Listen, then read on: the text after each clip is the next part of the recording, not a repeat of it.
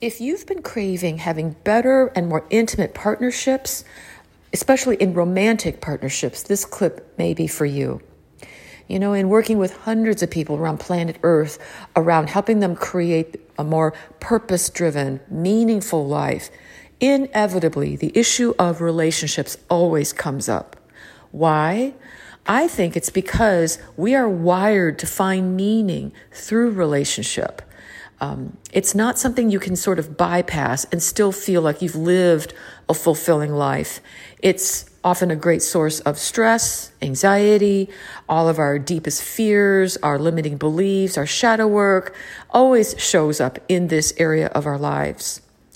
And I think it's time to up level our conversation about um, what it takes to have a fulfilling relationship. And in this clip, I want to address something that a lot of my clients have been talking about.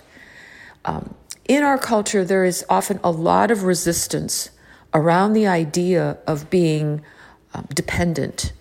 You know, uh, nobody wants to be seen as that dependent, weak person. Maybe I'm. I don't want to be the hot mess that everyone feels sorry for. I. It seems weak. It seems shameful to be so um, needy. Uh, that the, there's a strong desire to never seem needy in this culture. No, no, no. I shouldn't be needy, and neither should you. That's a shameful thing. I need to have my act together. And in fact, I want to be one of those people who is truly independent. I can have a great job, a wonderful home. I can do everything all by myself. And because someone told me that that was the path to creating and attracting a better intimate partnership. That until I'm totally loving of myself, I'm not able to be fully in relationship with anyone else. And so if I have any issues of, of neediness or an area of um, feeling vulnerable, I need to go work on that and present to the world my final, my finished, perfected self of total self sufficiency, and then I will attract somebody else who's totally self sufficient, and lo and behold, we can ride off into the sunset together. Does this sound familiar to you? I think this is something that's been sold, especially to a lot of Western women, in the desire to be respected and being treated equally in the workforce. Yes, of course. And sometimes there's a sense that maybe something's been lost in this conversation when we're talking about these two poles of, well, I don't want to be needy because that's just shamefully embarrassing and weak, and I don't want to be seen as that. And on the other extreme, I want to be independent. And I notice, you know, when I'm in this independent way of being, it can feel a little bit lonely. Um, I can end up attracting partnerships that don't f- really fulfill me. Um, they can feel mm, a little less than fulfilling, certainly better than being a hot mess, but there's still an internal awareness that something is missing. And so sometimes people say, well, maybe we need to meet in the middle. And I just want to invite you into a different model of this up to now there's been assumed that there are two model there's two polar opposites right there's codependency um, or hyper inter, inter, independence, which, by the way, is often um, also a sign of trauma. Uh, when people are driven to be so independent that they don't need anyone, it's often a result and a reaction to earlier trauma. So don't be fooled. When people are hyper independent, it's often to mask a deep fear of vulnerability. And of course, without vulnerability, it's difficult to invite in the quality and the type of intimacy that would truly f- fulfill us. So, in my conversations with people, they say, well, we should meet in the middle. There should be, uh, I've used the term interdependence before. And what I meant by that was a certain awareness that there needs to be enough of an opening um, in this dance with another. That if you are like Fort Knox and so independent it can be hard for others to know you and support you the way you'd like. Oftentimes, there's a lot of resentment that kicks in because it still feels lonely, even though I'm in a relationship. I'm not getting what I want, but I don't know how to tell my partner what I want. He or she should just know what I want without me telling them. And why don't they understand? And I'm forever doing all the giving and none of the receiving. By interdependence, what I meant was that there is a, a, a, more interplay. There is an opening for the sharing, which does involve um, vulnerability.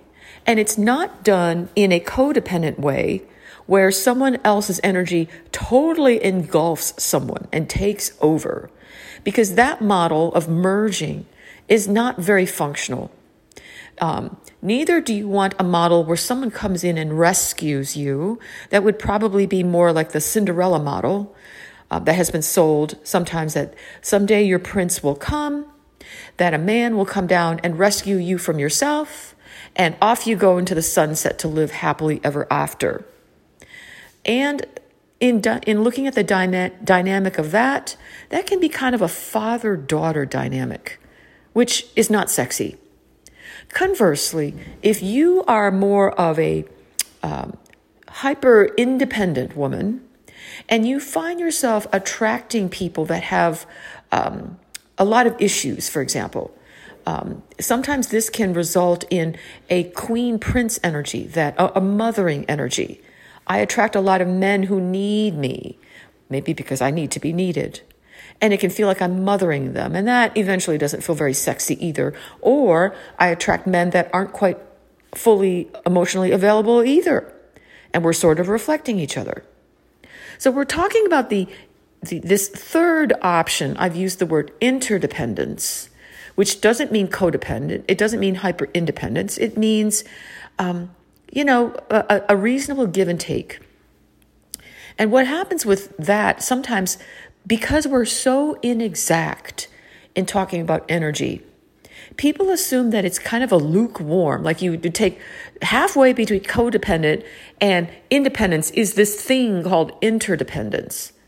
What I'm suggesting is that it's not 2D, it's actually a 3D model. That there is another point that you could technically say is in between, but it's not on the same plane. Um, by that, I mean it's like a three legged stool. Instead of meeting halfway between two points, it's actually a third point that can add a whole lot more stability. And in this clip, I'm only going to talk about one aspect of this. But you can imagine that, yes, in your personal development, we are developing skills to becoming more who we are, to be self sufficient, to know our own needs, own our own energy, uh, be able to provide for our own self sufficiency? Yes. And when you are able to regulate your own energetic system, it can feel really good, it can feel uh, strong. And when you master it well, often there's effortless left over for someone else. So that if someone else is not having a great day, could they regulate their own system if they've done their own work in managing their own energy system and, and looking internally at their limiting beliefs or or um, their own traumas? Yes, of course. And it's lovely to be in partnership with somebody that if you're having a bad day or going through a rough time, it's not a sense of, oh, you can't handle life. Let me come in and fix you. It's more of a, hey, I'm here and I've got plenty of, of mojo regulation energy left over. It just, it just spills over. I don't have to fix you. It's just in my energy field. And so if someone is feeling vulnerable, that can feel incredibly supportive. It's not a a, a sense of you need to fix anything. It's a sense of I accept you the way as you are because I know you're working through something that you always will. And I've got plenty of my own mojo left. And I can actually uh, use some of that. You can take some of that and help co regulate yourself. It's like excess. Have some and use it to help co regulate you if you're feeling a little off. Yeah? So we know that we want to be with partners that can manage self sufficiency, yes, And the reality is of life, life throws us a lot of ups and downs. There will be days that no matter how uh, spiritually aware and personal development work we've done, it's lovely to be around someone and to be able to share a vulnerability and know that that person has enough uh, mojo left over that we can use to help regulate our energy. So there is a give and take in the energy field of co regulation, not trying to fix someone else and not treating a coupledom as you know a merging of one as, as, as if it's an amoeba of two people in one cell. But it's just when when you can regulate your own energy adequately it's effortless to have some left over for someone else to benefit in whichever way they want and it feels non-invasive and very supportive. So co-regulation. It happens only after each person knows how to do their own internal mastery. Hope this helps. Thanks